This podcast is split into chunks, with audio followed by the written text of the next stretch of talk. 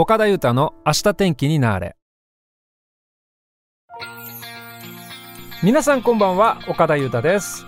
この番組は僕らの明日が天気になったらええな。そんな願いを込めて岡田裕太がひたすら喋り続けるマッチポンプ型ポッドキャストでございます。それでは第10回よろしくお願いします。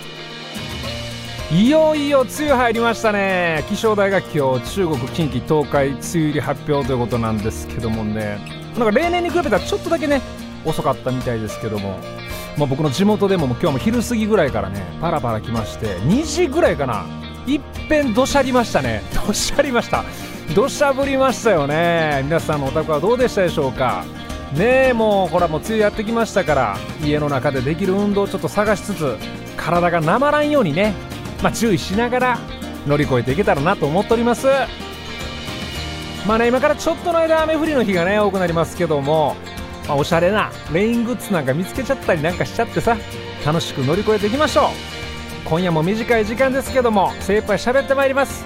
それでは明日天気になる第10回よろしくお願いします。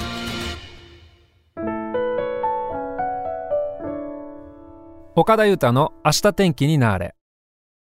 巷で何が流行ってますの？のコーナー。はいこのコーナーでは Twitter のトレンドランキングをもとにまさに今世界中が注目しているあれこれについて岡田豊が独自目線で喋ってみようそんなコーナーでございますそれでは行ってみましょう今日のトレンドは何かなわかるのあるといいんですけどねはいえーですねこれも全然広がらないんです広がらへんから逆に言いたいっていう1万4443件のツイート私のおすすめ球団これねもう俺もうね小学校の時から悩みやったのねで我が家実家って野球全然見なかったんですよでも大体の男の子って野球通ってるじゃないですかまあ今はいろんなねスポーツあるけど僕が小学校中学校ぐらいの時なんてほんとみんなもノモとか言うてたもんね。ノモとかなんか、ノモ以外出てこうへん俺の 野球に対する引き出しの少なさ。いやほんまね、全然ノモ以外分からへんレベルやったんやけど、そう。でみんながその野球の選手の真似とかすんのよ。誰々とか言ってそのなんかバッティングの真似とかすんねんけどみんなそれゲラゲラ見て笑ってんの。俺だけ分からへんのよ。俺が分かんの唯一のもなんよ。のも」だからピッチャーのもってずっと真似してたよね。知らんのに野茂さんの顔知らんかったんやけどな ねえまあそういうの、まあ、悲しき思いですけど、ね、おすすめの球団はだからございません。ということではいでもなんか他にあるかなもうすごいなこれ有名人トレンド佐々木希さんとか書いてますねもうこの触れんとこも俺よう広げへんわこれこれこれあなたを鳥に例えるといやもう実際のところやっぱ他で歌ってこうどっしり喋るっていうか本当に落ち着いてるっていうかダンディズムっていうかアーバンっていうか本当にもうあのどしっとしてるんですよね。ハシビロコアフリカの鳥よ大きいよ。2メーターぐらいあるねあれ確か。ねえ。動かない鳥って言ってね有名なんですけどね。なんかあの足とかがねひょろっと長いんですよね。うん。いかついフラミンゴみたいなね めっちゃ感じなんですけど。いやほんまね。うん。鳥やったらハシビロコって言われたいかな。お母ちゃんお母ちゃんは言われたいな。はい、えー、1万184件のツイート小田切城さんですね。小田切城さんかっこいいよね。もうなんかいろんなね、まあ、俳優さん、まあ、俳優さん大体かっこいいですけどなんか小田切城さんの顔が僕好きであの声も好きやけど薄い感じに僕は思ってるんですよ。なんかあの醤油顔っていうんですか？これ間違ってたごめんね。俺なんか憧れがあってなんか自分はちょっとちょっと濃いめやっていう風な認識があるのよ。でなんかえー、気がついまあ音楽とかやってたらねこうやってお客さんとかから「ゆうたさんかっこいいよ」ってことを言っていただいたりするんですよね。でみんながねこうなんか口揃えて最後に言うのは「むっちゃかっこいいよゆうたさん。すごいかっこいい」って言ってなんか昭和やねんなえ今じゃないの？って。え俺は令和じゃねえのかって。いえいえ令和ではありません。あなたは昭和です。ばあ。なあほんま。なんかあれなんかねちょ一昔前の男前ってよく言われるんですよねこれね。アルバイトしててもそんな言われてたよ。ゆうたくん誰やな？なんか昭和の男前やな。はははって言われて何がおもろいねんと思いましたけどね。平成やったからその時。ねまあおかしいな。15歳やで。もう一個ぐらい言っときましょう。なんかなんかないかい。来ましたね。これ田村正和さん。ねこれぐらいしかもう触れられるへん。触れられれへんもんな。田村正和さんもかっこいいですよね。あの古畑任三郎シリーズね。僕あんまりドラマとかドラマあれ映画？あんまり見てなかったんですけどやっぱ時々やっぱ見てて。うんうんうん。あの声高いか。俺真似できそうな気するけど。うん。うん。あれ？うん。うん。うん。あなた。あなたその時どこにいましたか？うーん全然似てない当初やばいな。全然似てないわ。で膝机でぶつけたわ。ほんで痛かったわ。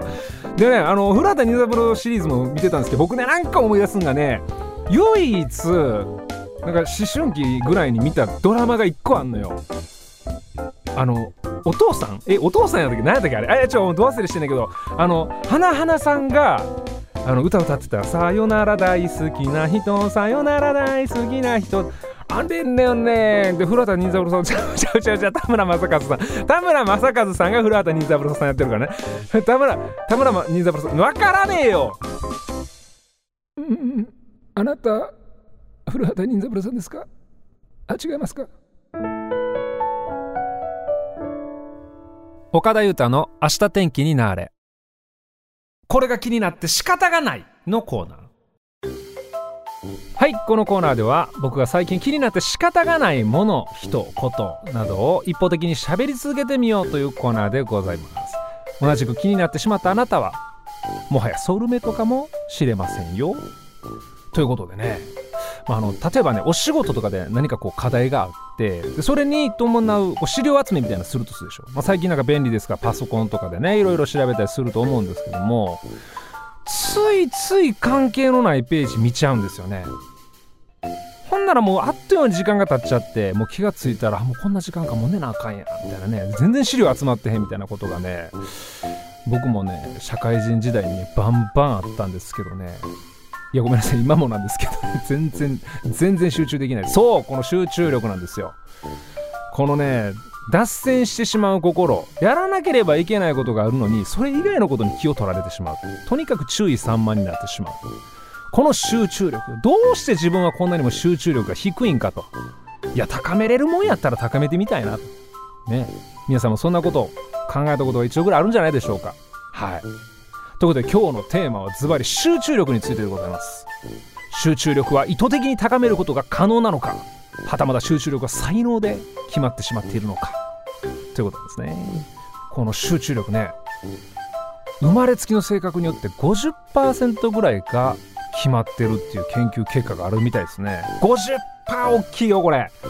あそうかもう50%決まってたらもう俺ダメじゃねえかよと。注意3万もう治んねえよ言うたらもう諦めようぜっていうちょっと切ない気持ちになったんですよこの話を見た時に。もうねご安心ください。遺伝で決まる集中力っていうのは半分に過ぎない。ね。ということは残りの半分はねいくらでも修正が効くってことなんですよ。鍛える。訓練する。ね。自分を変えることができるかもしれませんね。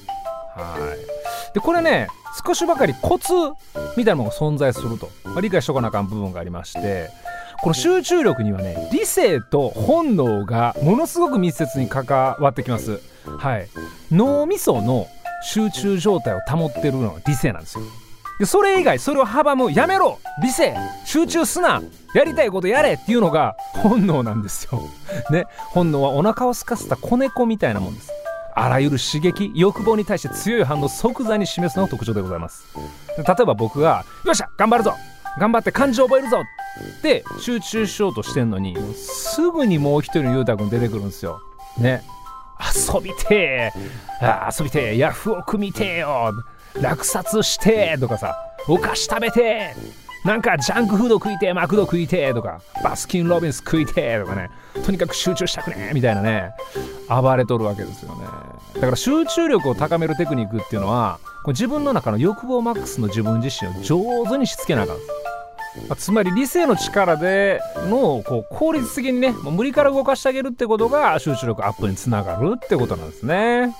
で脳のメカニズムっていうのがありましてねこの脳ってすんげえ単純にできててもう辛いこと嫌いなのよ。もう辛いこと絶対したくないで楽しいこと大好きみたいなそれが脳なんですね。僕だけちゃうよ。あなたもそうなんですよ。脳ってそうなんですよ。だからドラえもんに出てくるのび太みたいなもんなんですよ。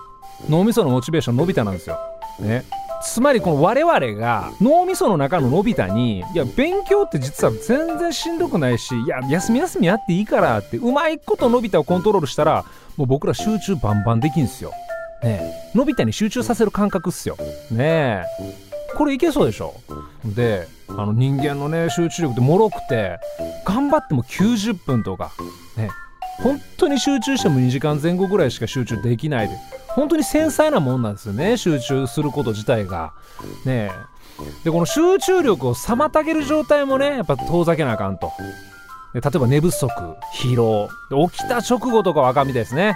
食べた後とか無理やね満腹だよっつって漢字覚えらんないよってなんで漢字やねんね。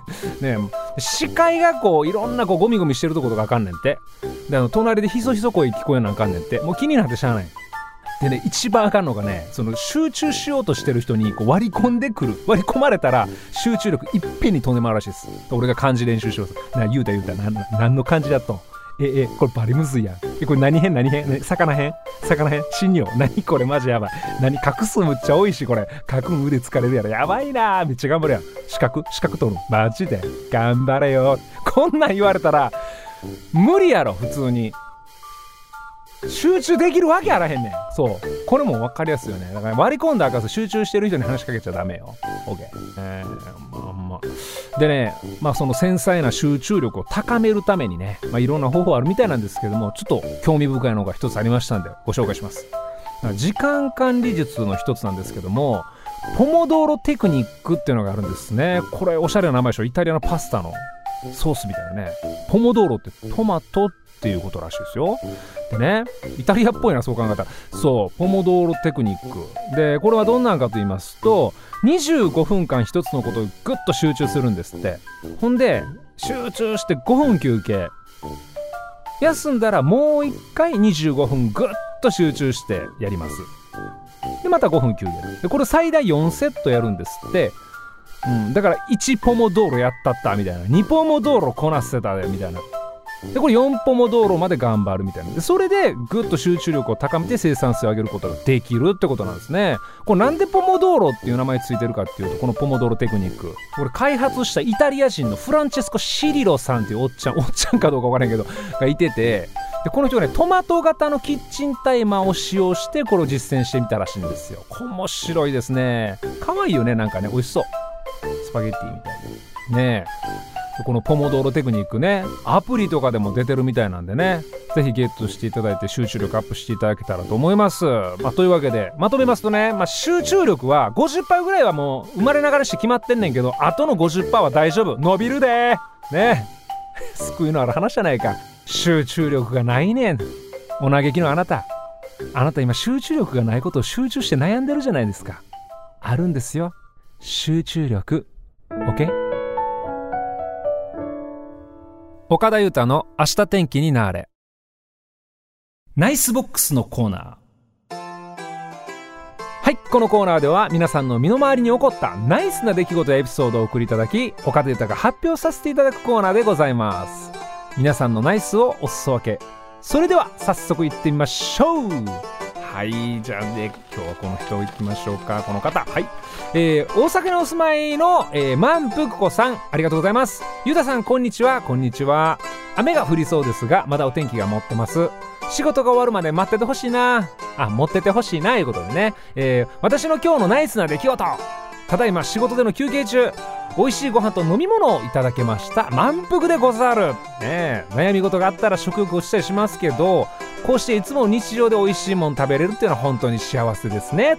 えー、あとはゆうたさんのライブに行けたらもっともっと幸せな気持ちになります。一刻も早くゆうたさんに会えますように。